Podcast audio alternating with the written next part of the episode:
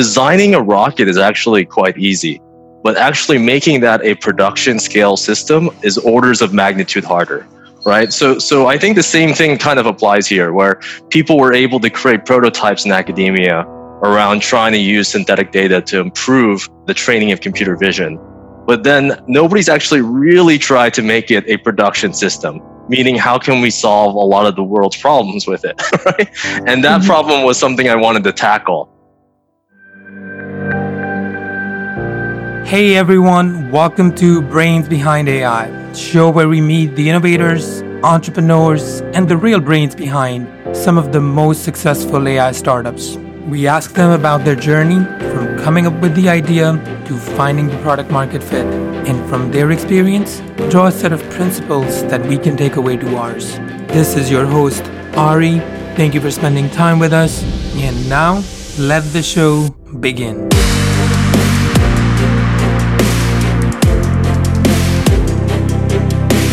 One of the biggest challenge in AI is not machine learning itself, but lack of enough data to do machine learning. So how do you solve for that? Well, enters synthetic data. Data that's generated programmatically that resembles the original data. Now, well, it all makes sense when the data is quantitative and discrete in nature. For instance, your customer personas. You can create lookalike customers using statistical techniques, and that's all well and good. But it doesn't solve for all use cases. Think computer vision, think self-driving cars. How do we generate synthetic data that's spatial in nature and multidimensional? Well, our guest today is solving just for that. They're using gaming techniques with machine learning to create virtual worlds that serves as a synthetic data platform for computer vision applications. Meet AI Reveries Dale Kim. Today we have Dale Kim. Dale is the technical founder of AI Reverie, a simulation platform that trains AI to understand the world and make it a better place, which we will discover more about on the show. AI Reverie was ranked by Forbes as one of the top 25 machine learning companies to look out for in 2020. Formerly, Dale was the data scientist at the New York Times, and his research learnings have been published in several of the top machine learning conferences, such as NIPS, ICML, and AI Stats. He received his PhD in computer science from Brown University, focusing on the development of scalable machine learning algorithms. Dale, welcome to the show. Thank you. Thank you for having me here. Dale, before we dive into the company and learn more about what you do, I want to spend a minute to learn about your personal background. It sure. sounds very impressive. So we want to understand how it prepared you for where you are today. Yeah, so yeah, you know, I actually uh, studied literature in college, so so I didn't really wasn't really a technical person. So I came at came at it from very different angle and started studying that, and then I became really interested in neuroscience, and then started doing research in schizophrenia neuropsychiatry. That led me to start thinking about the brain, thinking about what are the sort of fundamental aspects of intelligence. So that's how I started doing a PhD in machine learning. That transition happened over the course of five years until just trying to figure out after my undergraduate degree to get into the PhD program. And then after that, once I left the PhD, I sort of was realizing that academia was a kind of a bubble in of itself. There was a lot of really cool research and development happening, but all that stuff can sometimes you know be funneled out as a result of the lack of being able to productionalize you know create a production process around some of the research. So i wanted to apply machine learning to areas that i thought weren't really being applied to and so journalism was one of those areas. So that's why i then went to the new york times and then i was there for about two and a half years working on trying to solve some of their problems. And afterwards i really wanted to go back to this idea of using simulation and you know my advisor was a computer vision professor so i was really well aware of, of some of the you know fundamental problems i think that was happening in the field that needed to be solved. And the big problem in my mind at the time was data you know just this really laborious process of labeling data. If we're thinking about supervised learning as the sort of way to really train the state of the art vision algorithms i thought it was a very inefficient process. So so, how did you stumble upon the idea? Did it happen at New York Times? where did this idea hit you? I was actually aware of these problems early on in my PhD. You know, and synthetic data is not necessarily a new concept. So, you know, in terms of the academic world, like people have been trying to do simulation and stuff like that to solve this labeling problem. I think a quote that's actually this is actually from Elon Musk. Actually, I think he said something uh, to this extent. So I'll roughly quote him. But he said that designing a rocket is actually quite easy, but actually making that a production scale system is orders of magnitude harder. Right. So, so I think the same thing kind of applies here where people were able to create prototypes in academia around trying to use synthetic data to improve the training of computer vision. But then nobody's actually really tried to make it a production system meaning how can we solve a lot of the world's problems with it right? And that mm-hmm. problem was something i wanted to tackle. So it's always been sort of happening you know occurring in the back of my mind and just sort of thinking that this was an important idea. It really took me a lot to leave the new york times. I love that organization. I love that place. There were so many wonderful friendships i made there. But at some point i really wanted to do my own thing. And so that was the, the big step i took. That makes sense so when you realized that that's something you want to pursue, where did you go? Did you start working on it in your apartment? How did you approach yeah, it? Yeah, yeah. I definitely took a step down in terms of salary. and and so I, I ended up just moving out of my nice apartment, living with two roommates.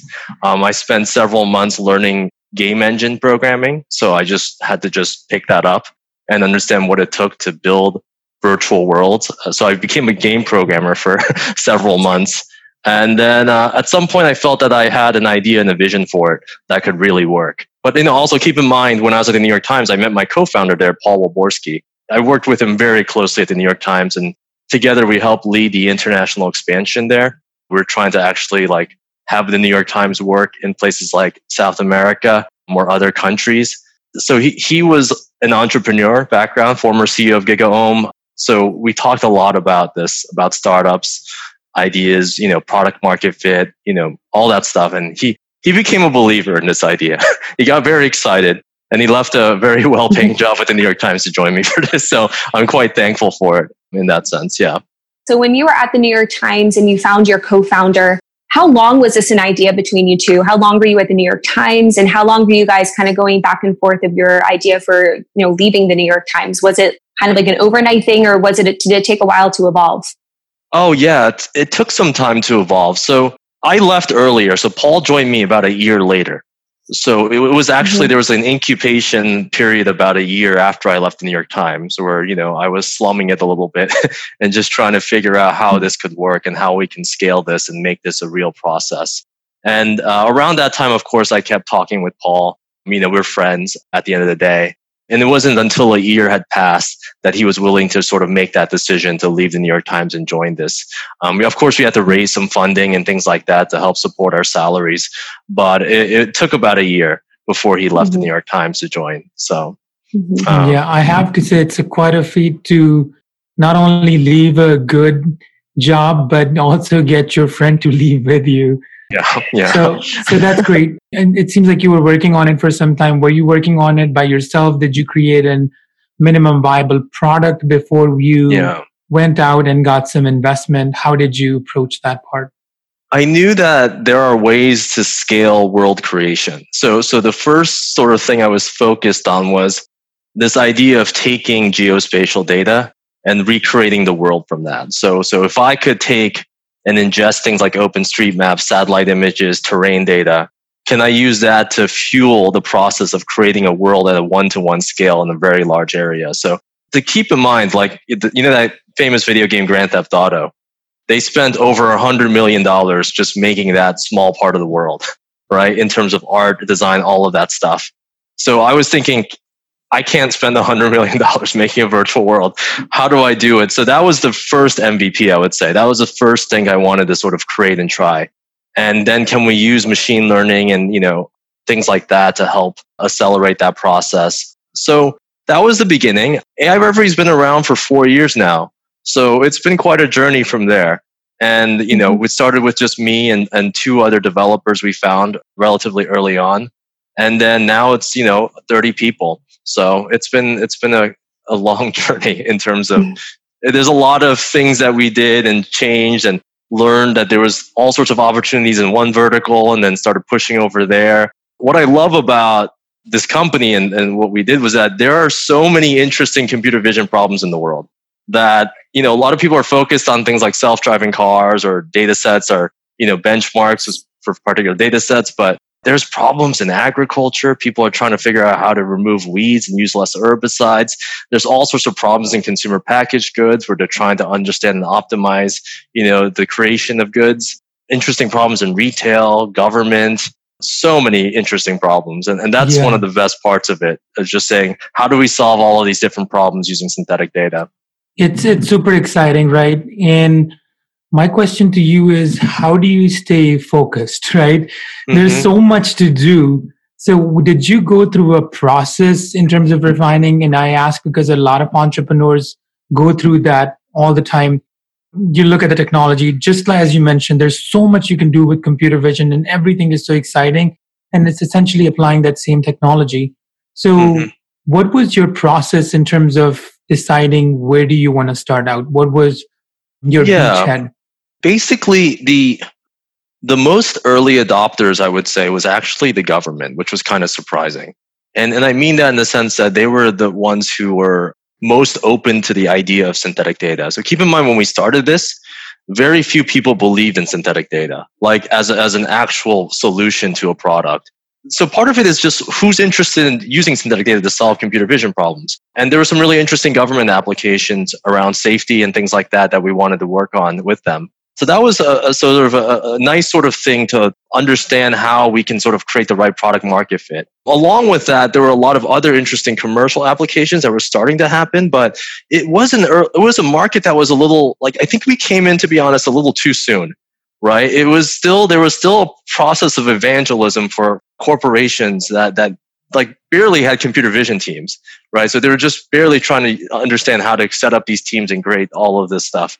So we were really looking, we we're making phone calls, trying to figure out where are their opportunities. And in the beginning, it was all about, so while we were doing that and trying to find the market fit, we were creating an infrastructure that allowed us to really do things at scale. And, and what do I mean by that? One of the most important problems you have to solve with synthetic data is how to make it better, right? At the end of the day, how do I, it's not the real world. So it's going to have disadvantages there. So we're trying to lay out the infrastructure and the pipeline while we're trying to create business. And at some point, it's just a matter of getting the right clients, the right partners to work with you and, and winning those contracts. And uh, two companies that at some point that we won and we did a really great job with that I can publicly name, there's a lot that I can't because of NDAs, unfortunately, is 7 Eleven that's a big one. We're, we're building out their cashless shopping system. And Blue River is another company that we're working with to try to help them with the weed detection problem, which I think is a really important one.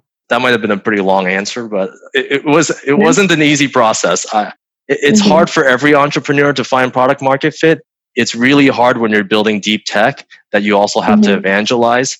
And on top of that, you have to believe that, you know, I, I like to think about it from first principles so that the conviction was there. So when I talked to somebody new who wanted to join a company, I was convinced and I was able to convince others that at the end of the day, synthetic data is going to be, it's a necessary part of the computer vision stack. Mm-hmm. So, so real data is wonderful and it's always been the status quo, but I actually don't think you can train the future of computer vision without synthetic data that that is literally it's not just a replacement it's it's it's a fundamental part of making sure we can accelerate the field because so much in academia a lot of computer vision problems haven't even been tackled because of the lack of data. If you mm-hmm. think about things like activity recognition or, or things that deal with video and you have to annotate frames of video 30 frames per second for minutes of video that's an insane amount of data to annotate. And so there's been real limitations in the field itself because of the lack of this technology no, that's really, really interesting. And I wanted to even go back about the gaming. Can you go deeper on how you use gaming techniques and machine learning to really develop virtual worlds? So, one process there is the idea of generating virtual worlds through you know algorithmic processes right so mm-hmm. there's a lot of things you can do to create and procedurally create geometry things like that so mm-hmm. we do some stuff there that's really interesting but gaming technology is not meant for you know the typical ways you build video games that process and that engineering process is very different than, than what you have to do for computer vision. And I'll give you an mm-hmm. example. In video games, you're often focused on narrative structures. You're focused on storytelling.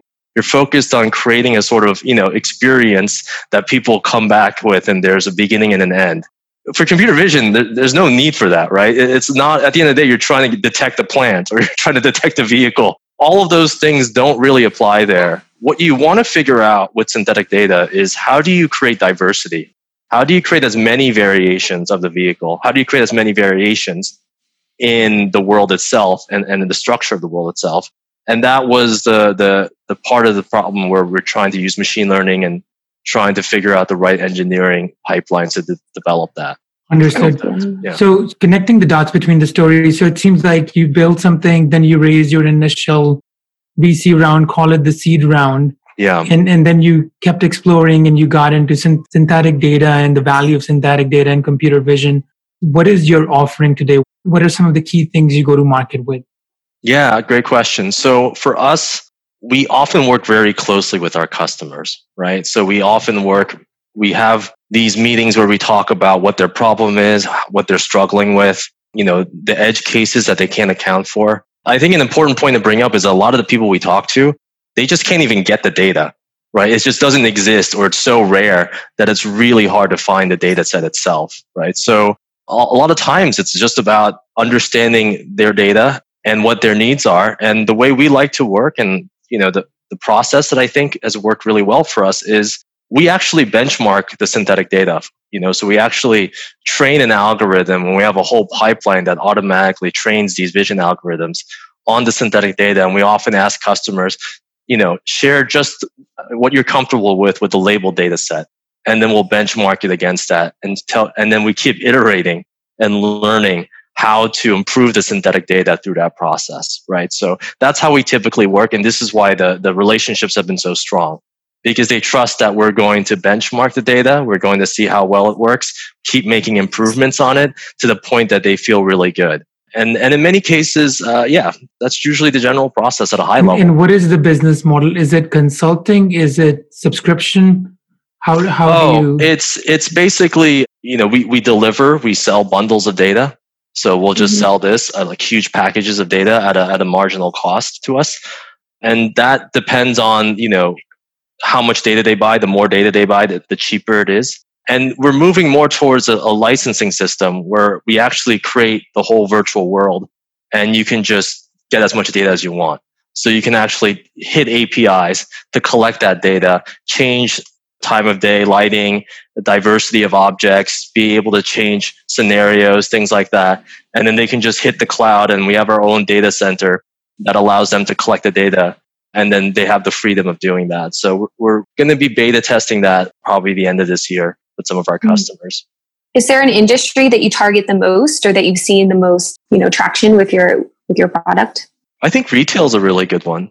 Yeah. Retail. Yeah. Yeah, because when you're thinking about I would say the retail stuff like if you talk to anybody who's done this and I've talked to people at Amazon, I've talked to people, uh, uh you know, 7-Eleven, obviously.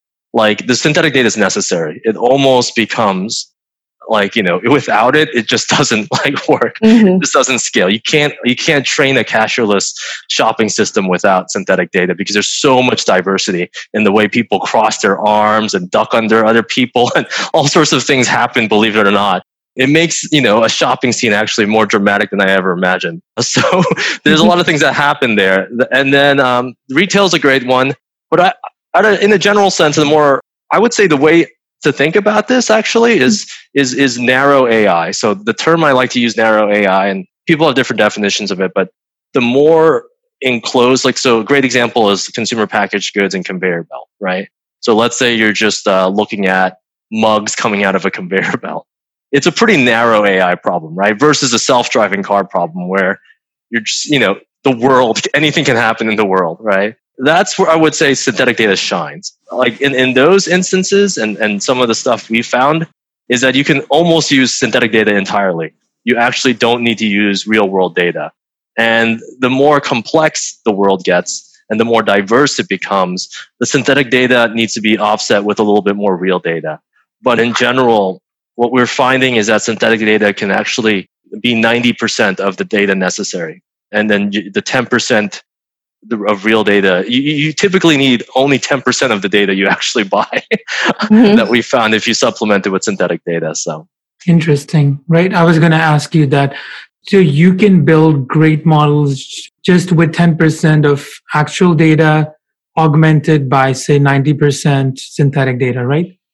Yeah, oftentimes you'll you'll use a lot more synthetic data because it's a lot cheaper to generate. And then the way we sort of think about that is that the 10% of the real data, you know, so the 90% of the real data, the synthetic data, really the way I think of it about it when it comes to neural networks and deep learning is that it sort of gives you a prior belief about the world, right? And mm-hmm. then the, the, the 10% real data is used to fine tune it. So we often do things like transfer learning to fine tune a pre-trained synthetic algorithm to just get it to the point of you know get it over the, the edge and the, the, the little bit of real data helps to help model things like sensor noise things that are unique yeah. to a sensor and some interesting diversity that might exist there as well so just an interesting detour a few weeks back we had a company called unlearn ai on our podcast mm-hmm. and what they're doing is they're using synthetic data to create what they call digital twins for clinical trials Mm. So being able to run a trial in, in a silico, but as you know, there are only so many patients that have rare disease, right? Yeah. Hence the rare and how they're using and it's what you're doing it's cool with synthetic data and computer vision is interesting because I like how you have taken a computer vision as a niche, as an area, and then within that focus have, have that focus on synthetic data. That's amazing. Where do you see the company going from here? Do you see, and you mentioned retail as a big industry you're focused on. Do you see growing into other industries? Yeah. What, where, where, where do you see the future? So my goal with this company and synthetic data in general is to sort of it's a it's sort of an act of evangelism around the importance of this. And by solving problems in multiple verticals and creating technology that's more horizontal, because simulation has been used for self-driving cars for a while. But what I wanted to say was that you can use this to solve a lot of the world's problems. So that's the goal of what we're trying to do at AI Reverie. We're trying to say problems in agriculture, consumer packaged goods, retail, government, all sorts of things can be solved using synthetic data. The reason why I'm focusing on computer vision is because I think in terms of the future of robotics and AI, you have to solve that perception layer first, right? So if you don't solve vision, robotics becomes a lot harder. If you're trying to get a robot to get a mm-hmm. beer from your fridge, good luck if it doesn't know what a fridge looks like, right? So I, I, think in terms of the natural progression of AI, you actually have to solve the perception layer first, and then you can. I think you can then more accurately do the robotics a lot easier, right? So mm-hmm. that part of it, the, the way I see the future is that how do we solve computer vision effectively? I know that's really broad, but it's it's a big big ambition of mine. How, how do we solve it effectively? Can we accelerate the field using synthetic data? Can we scale out these processes across ver- various verticals? And then at that point, move into robotics, reinforcement learning, those ideas, right? And see mm-hmm. if we can then use the simulated worlds to then train robots to do things that are really important, like solve, you know, food problems or even build shelters and things like that. Yeah, and that kind of transitions into my next question. What trials, tribulations, challenges have you really experienced since um, starting your company? I think product market fit is, is a challenging one. And teaching people about synthetic data, I, I did not think it would be so hard to convince people that synthetic data was the way to go. And part of it is because they didn't see any examples of it. They didn't see that it could even potentially work. So we are often the first pioneers of sort of saying, Hey, this is a thing that works. Mm. Let us do this for you and do all that. So that evangelism was very challenging. And we had to create a whole pipeline to benchmark this data and show them that the results are better and things like that.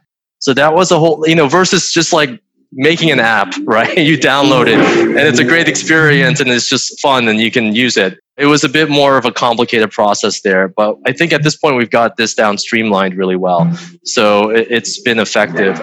Other trials and tribulations, yeah, I think it's just when you're de- dealing with deep tech and you're dealing with things that are not familiar to people, there's a lot of t- time you spend uh, explaining it to them. This was excellent, right? And that's exactly the point, right? Especially they call it the pioneer's dilemma, where they haven't seen what you are showing them that they don't know how to digest and, and react to it, right? But yeah.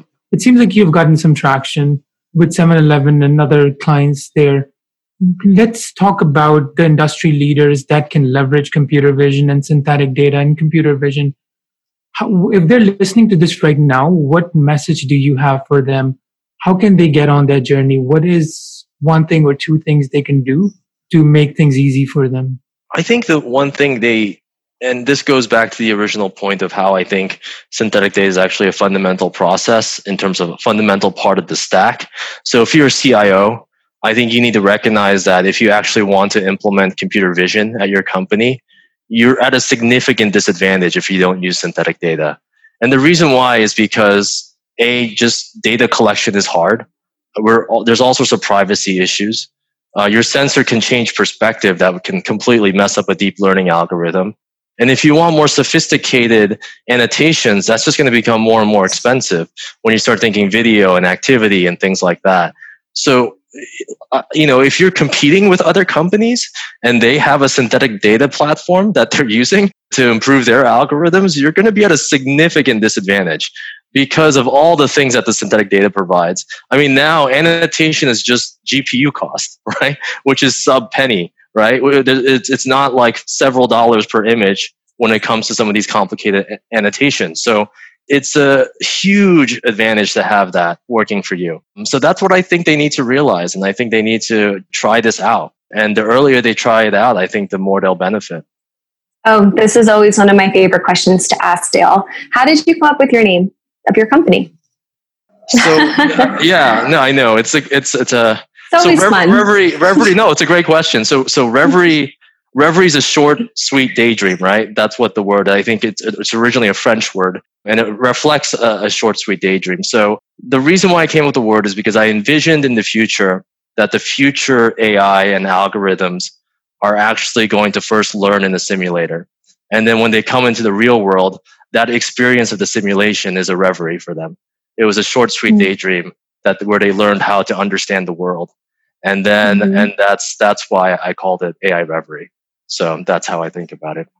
Oh I, I love that. Do you think you can even when you're at the new york times do you think that kind of like you know kind of like a daydream came up for you too? Of like you know what? Maybe i'll start a new company I daydream. I daydream all the time. you daydream. You know I, I daydream all the time. Yeah, I, I live in I my daydreams. Yeah, yeah, yeah. Thank you. Uh, yeah, I, I I'm a big daydreamer, and it's something I, I think has helped a lot in terms of envisioning this. So, mm-hmm. yeah. thank you for something, sharing. Something all entrepreneurs are, right? Uh, so, exactly. how big are you? How big is your company? We're about 30 people now. We're a team that is composed of a lot of really amazing procedural uh, graphics tech artists, engineers who are game developers in their past, and a, a deep learning team. So, it's a really nice synergy where we have a whole content creation side thing of like creating the content. And we have a whole pipeline deep learning team that sees how good that data is. And it's this iterative cycle, this virtuous cycle where the feedback from the ML team goes to the content generation team. And then they make the updates, improvements, and it keeps going in this circular fashion. And that's how mm-hmm. our team is structured. Yeah. So if we were to bring you back here, say three years from now, where would you be? Where would the company be? How do you envision it? Ooh, a lot more interesting stories, a lot more interesting problems we help solve. The, the change in the attitude of synthetic data, you know, just thinking about how the way we look at images is just so inefficient. Like, the, you know, image labeled images will terabytes of data, but that could actually all entirely stem from something that fits in a hundred megabyte virtual world right? Because you can extract an infinite amount of images. So maybe people should start thinking about data now in terms of virtual worlds, simulations. Maybe that's actually how you should think about computer vision data. If you, that becomes the atomic mm-hmm. elements of what, what will train something, not mm-hmm. the images themselves, which are very, there's a poverty of information mm-hmm. there, right? So I, I'm hoping to change mindsets, change hearts, and get people to really think about this as a real option and the beauty of, of synthetic data and simulation is in many ways, you have a sort of precision around what you can do, right? So it becomes our choice of how we want to create that AI. You know, it becomes our choice of how we want to train it versus just randomly just pulling data everywhere. Right. And just who knows what it'll do. Just, you know, especially like, you know, algorithms like GPT-3, right? Like what kind of data did it ingest? Nobody knows at some point because there's so much yeah. of it. So, but but with synthetic data, if you have control over the simulations, then yes, you can actually teach it to do things to prevent bias, to do things like that. You know, I want people to hopefully understand that, really believe it, and then and then have more case stu- studies that, that, that I hope I can share about some mm-hmm. really interesting problems we helped solve. Love that. Mm-hmm. Yeah, that's awesome. And um, do you have advice for entrepreneurs who might be listening to the show? Yeah, I, well, there's definitely on the personal level to really sort of think about your convictions and about your belief in what you're doing and, and really spend some time meditating on that. Because at some points you will doubt yourself and at some points you'll wonder if this was all worth it. And there are sacrifices being made. But I always would have to go back to my first principles of why I think this is so important and how to make it work uh, in order to keep going. And that's mm-hmm. important mm-hmm. to do. And there will be sacrifice. There might be financial sacrifices. You're taking a big risk. At the end of the day, be kind to yourself, right? And mm-hmm. then be mm-hmm. kind to others and, and, and try to sort of make something happen in the world that you believe in. So that's, mm-hmm. you know, that's how I think. No, that's, that's so valuable. And that kind of goes off to one more question I have. So you were working for this big company and obviously you changed a lot of your life to start your own um, company. Did you have to make major like mindset shifts or did you have to really go inwards, really reprogram like your thought patterns to create a company within itself? I think it was very freeing in some ways. Uh, it was mm-hmm. also very unnerving because, you know, I don't necessarily come from like an enormously wealthy family at all. So there was a lot of financial risk I had to take that was mm-hmm. that was difficult. I think it was freeing in some ways too because I think, you know, at the New York Times as much as I loved it, any large organization becomes bureaucratic over time. And it becomes really hard to sometimes innovate in that space because of all the sort of roadblocks of people's jobs and responsibilities that get in the way. And so when I really felt like I had the freedom to express and create what I wanted, I think there's a real value there and that I have a lot of gratitude for having the opportunity to do that. I don't mm-hmm. have like a, you know, it's not like I had a, a, large family I had to take care of and things like that. So I was very lucky in that sense as well. So uh, for the most part, it's a beautiful opportunity if you can do it. And, and if you're willing to stick around for it and, and seeing it from the beginning and having come so far, there's a lot to be grateful for if you can make it there. That's mm-hmm. great. You mentioned something interesting, right? And I know all entrepreneurs go through this. There are times when, when things are not going well, things, it is a bit of a roller coaster. Some days you do feel you have disappointed everyone who believes in you. So, do you have a framework or do you have some principles that you apply to go through those days? And how have you gotten through those days? I think the best thing, one of the best things you can do for yourself, and this might be in the form of therapy or whatever it is, is to become aware of who you are as a person. So self awareness is absolutely important because what ends up happening is that sometimes if you don't understand your own emotional triggers, if you don't understand your past, your own past trauma or whatever it is, right? You don't have clarity sometimes on how you make your own decisions and the things you say and how you treat other people.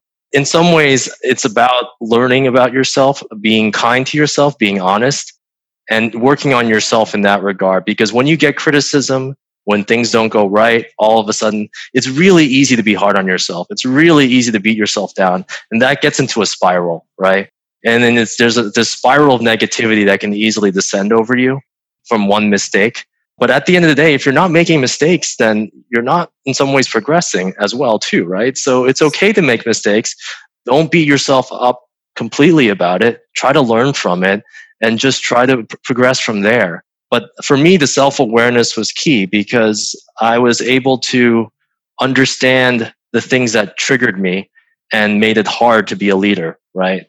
And so I was able to know those things and I'm still learning. I'm still figuring these things out, right? So that's very humbling, but it's, it's one of those things that I, I feel like is super important as an entrepreneur to know how to work on yourself, to know how to reflect and to know where your boundaries are and what are the things that are important to you and, and how you work and all of that. I think a lot of people need to do more of that in general. So, yeah. And one thing we're learning is entrepreneurship is 80% mindset and having the right mindset and and knowing why knowing your why is mm-hmm. is super super important Yeah. Hey, absolutely. Adele, I want to thank you for your time. Oh, This was super valuable and very informational.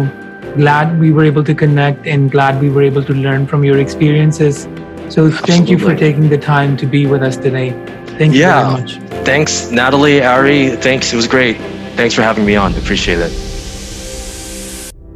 Thank you so much for being here today. If you like what you heard and are interested in more, visit us online at brainsbehind.ai and sign up for my monthly AI startup tracker. That's where I cut through the noise and bring you AI startups that are making tangible progress. Till next time, go out, be the brains behind AI.